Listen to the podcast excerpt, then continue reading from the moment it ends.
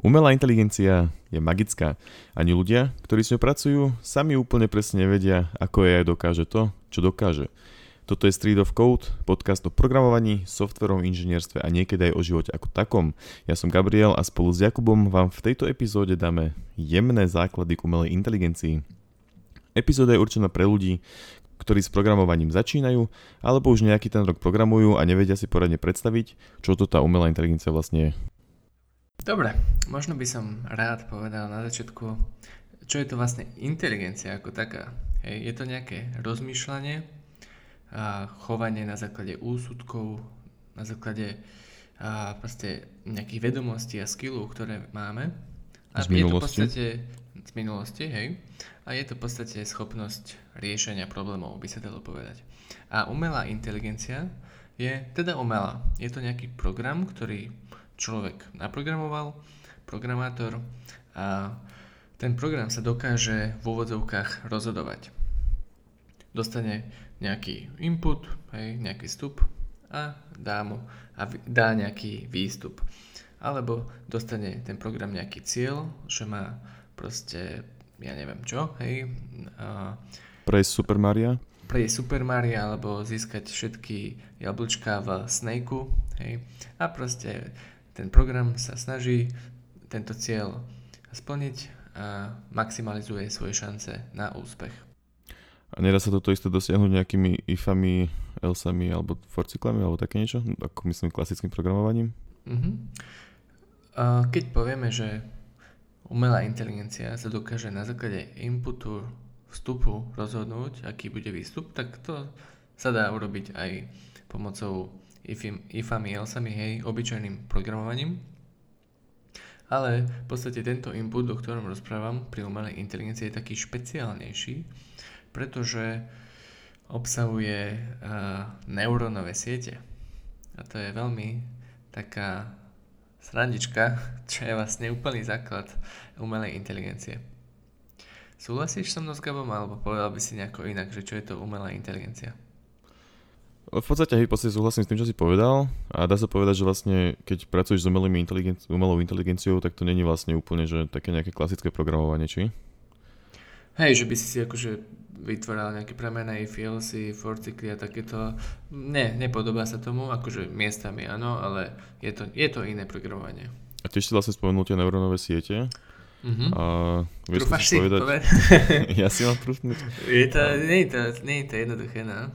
A tak skús povedať, že čo je to neurón, a ja skúsim povedať, čo je to neurónová sieť. No neurón samotný ako taký je vlastne podobný tomu neurónu, čo máme aj v mozgu. Má nejaké vstupy, iné neuróny a má nejaký výstup, ktorý potom ide nejakým spôsobom do ďalších neurónov a spolu s tými všetkými neurónami, ktoré tam sú, vlastne to tvorí neurónovú sieť. Hej? Čiže postupne sa tam propagujú nejaké kvázi, ako keby impulzy, ako v našom mozgu.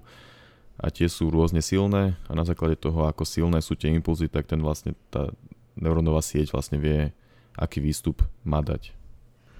Neurónová sieť je teda sieť, ktorá obsahuje viacero neurónov.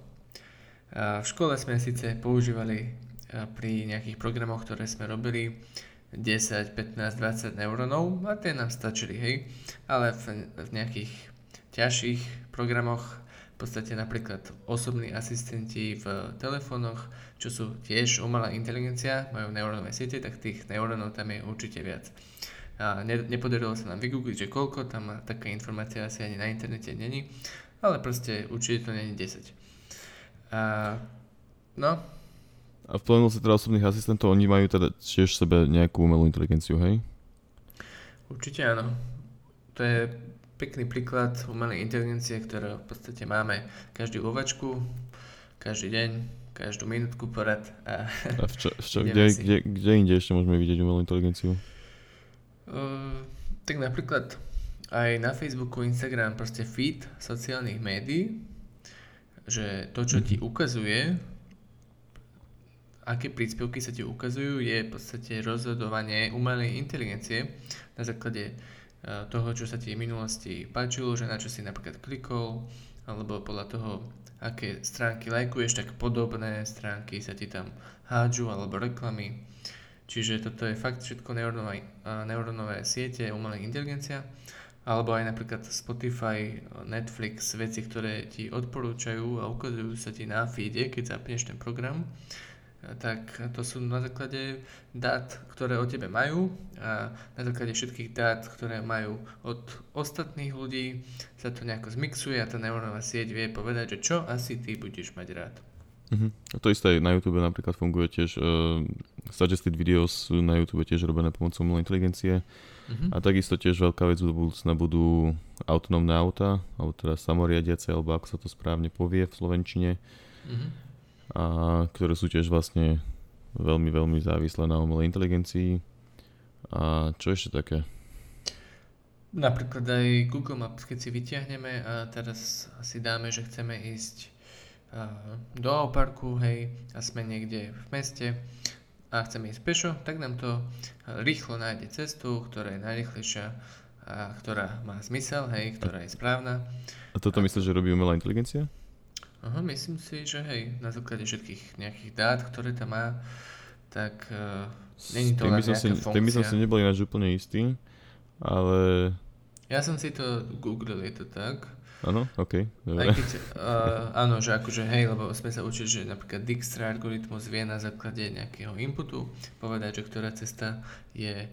Hej, hej, ale už môže tam byť zakomponované do tých map aj také, že, že tadeto sa ľudia nakoniec rozhodli aj tak ísť, že ma obchádzali, tak na základe toho si upraví ďalšie cesty, ktoré bude vytvárať, takže asi môže byť také niečo, či? Hej, hej, ale a... akože na, na konci dňa v tom, v tom Google Maps tam možno bude nejaký Dijkstra, ale tie inputy, ktoré boli potrebné do, tej, do toho algoritmu, vybrala umelá inteligencia, vieš. Uh-huh.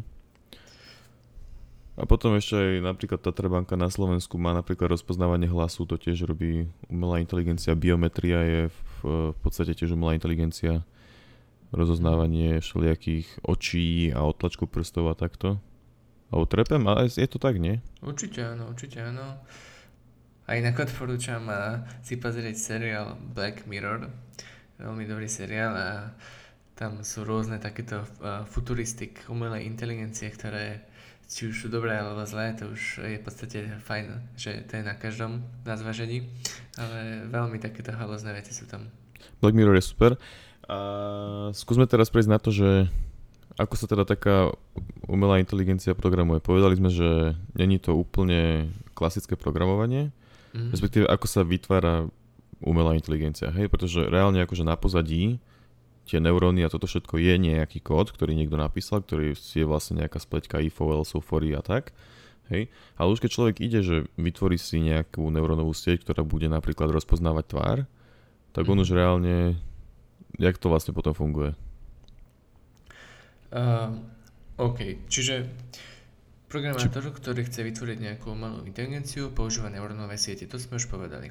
Ale bola by asi blbosť, keby každý programátor si vytvoril od nuly až po proste koniec tú neurónovú sieť, hej. To už proste existuje, sú na to nejaké knižnice, to znamená, že si stiahnem nejaký program tretej strany, respektíve knižnicu sa tomu hovorí a používam jej funkcie.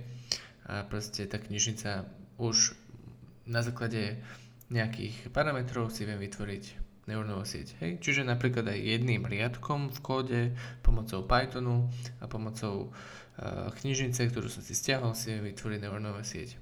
Ale v podstate ten magic prichádza až potom, hej? Že ako ju nakonfigurujem a ako ju natrenujem.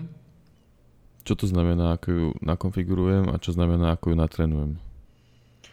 Uh, No, to je, to je ťažká otázka samozrejme, ale aby to bolo čo najjednoduchšie povedané, tak... Tak ja si na ňu odpoviem. No môžeš povedať. uh, no v podstate konfigurácia je to, že ak, akú štruktúru bude mať, čiže koľko neurónov, v akých vrstvách, uh, koľko vstupov bude mať, koľko výstupov bude mať, nie? To je konfigurácia, by som povedal. Mm-hmm. A trénovanie je už potom... Trénovanie je proces, ktorým vlastne tá umelá inteligencia naberá tú svoju...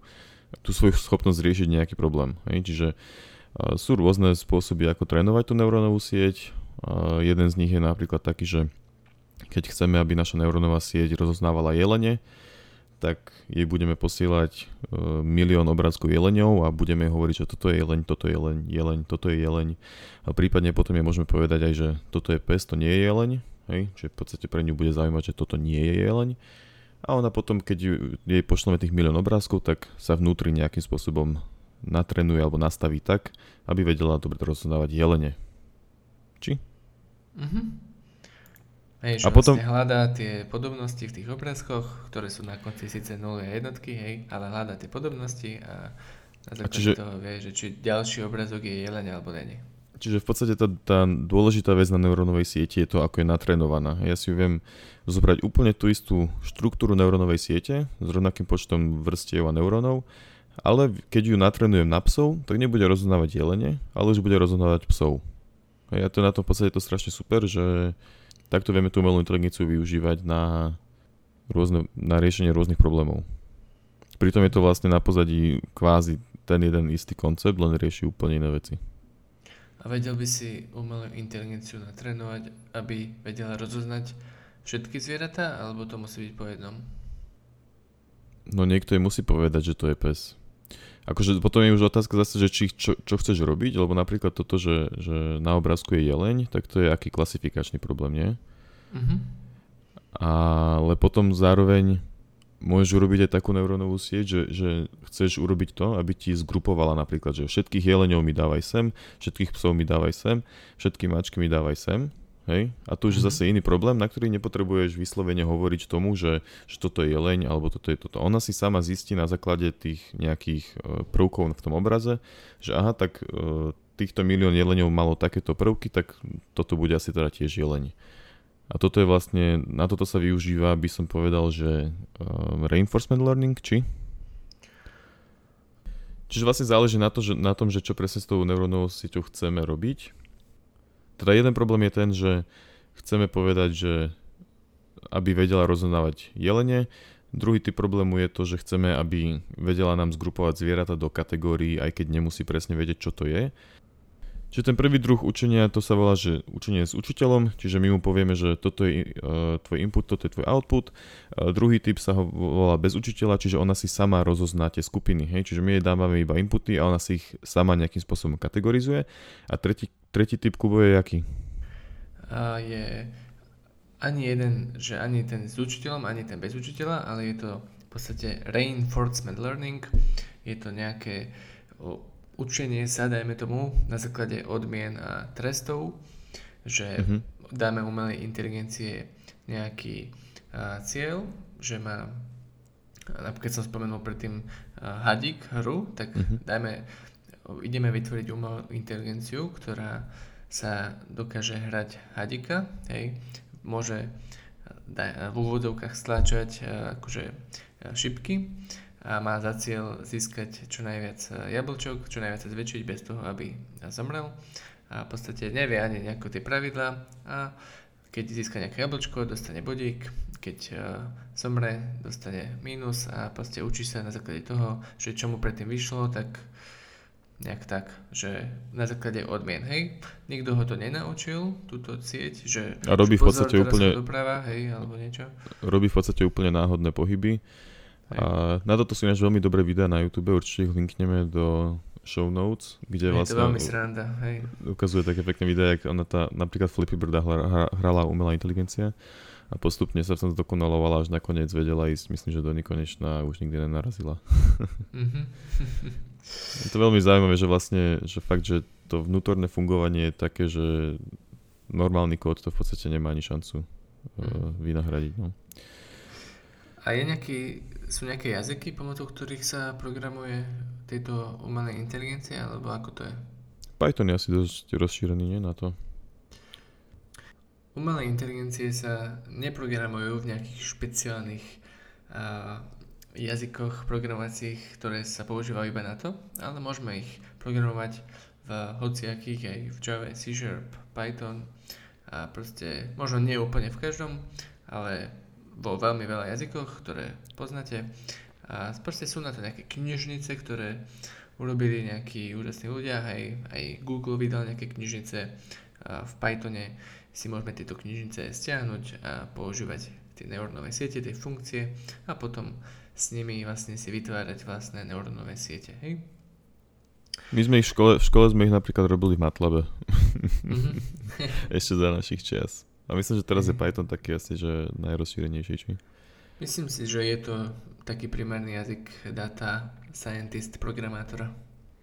Uh-huh.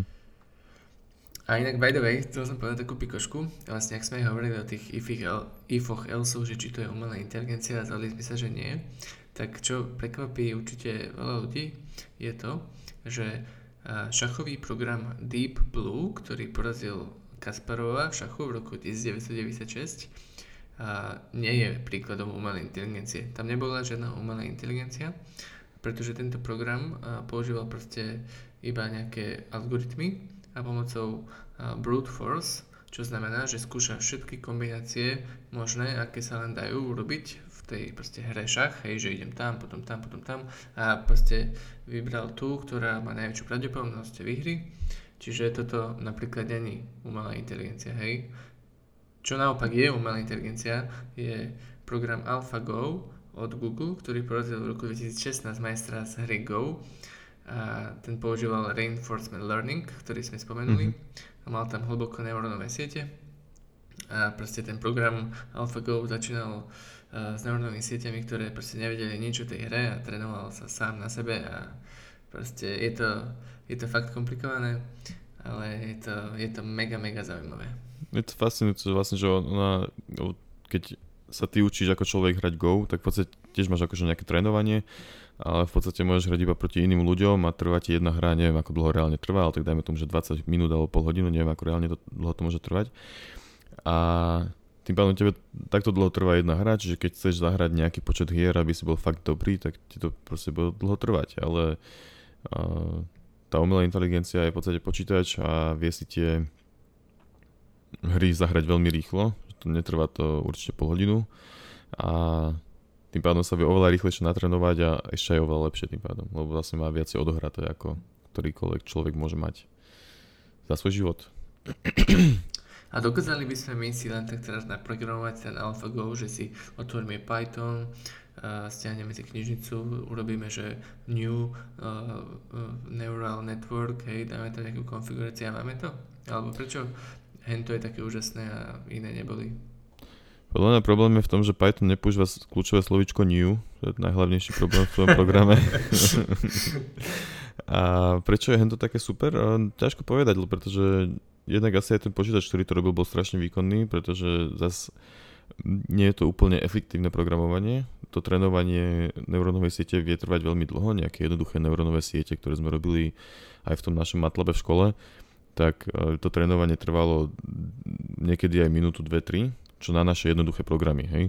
Čiže, čiže preto si nemôžeš urobiť takú nejakú strašne ultra super umelú inteligenciu, pretože keď to máš už nejaký počet neurónov, tak to začne byť naozaj pomalé to trénovanie. Alebo ešte, aký tam je problém?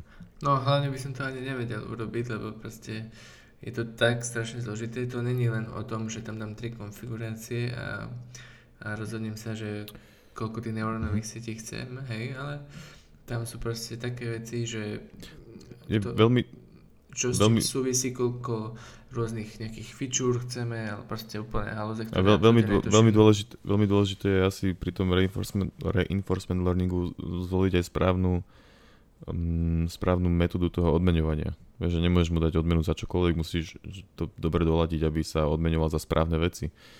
Lebo zase, že môžeš... Napríklad v Mariovi môžeš povedať, že je odmena za to, keď dosiahne skočí čo najvyššie, alebo čo, vieš. A to není moc dobré. Mm-hmm. Chcel som to povedať trochu ináč, ale nevadí. V pohode. Čiže v podstate aj tam je veľmi dôležitá tá funkcia toho odmeňovania. Mm-hmm. A možno, že by som to už trochu aj uzavrel, pretože čas nám trochu uplynul. A cieľom tejto epizódy bolo hlavne dať taký nejaký overview k umelej inteligencii. V podstate povedať, že čo to trochu je, že sa nás nejaký prvák na, vý, na výške alebo štvrták na strednej spýta, že čo je to vlastne tá umelá inteligencia, tak toto by mohla byť vlastne taká nejaká naša dlhšia odpoveď. A chceš ešte niečo dodať? Asi nie. Ako, dúfam, že sme dali nejaký základ, čo je to umelá inteligencia a ak vieš o tom viac, kľudne napíš alebo nás oprav, že čo sme povedali zle. Aj keď čerpali sme teda a, z našich skúseností, z toho, z toho, čo sme sa naučili v škole a obaja teda nepoužívame neurónové siete v práci, hej, tak e, možno nejaké veci sú aj novšie, ako o nich vieme, ako sme ich popísali. A preto to robíme iba ako také, iba taký overview a nerobíme reálne, že rozberáme ich do úplných detailov, mm. neurónové siete. Ak ťa to zaujíma, ešte pokúsime sa nájsť nejaké tutoriály, a možno nejaký úplný, úplný proste najhlavnejší, najzákladnejší tutoriál, že vytvor si svoju prvú neurónovú sieť. A ak by ťa to mm-hmm. teda zaujímalo a dajme to v Pythone, lebo v tom sa dobre robí. A čiže tak, potom čekni poznámky, linky, a followuj, subscribeuj. Presne tak. Ďakujeme, že si počúval túto epizódu a snáď si pustíš aj ďalšie.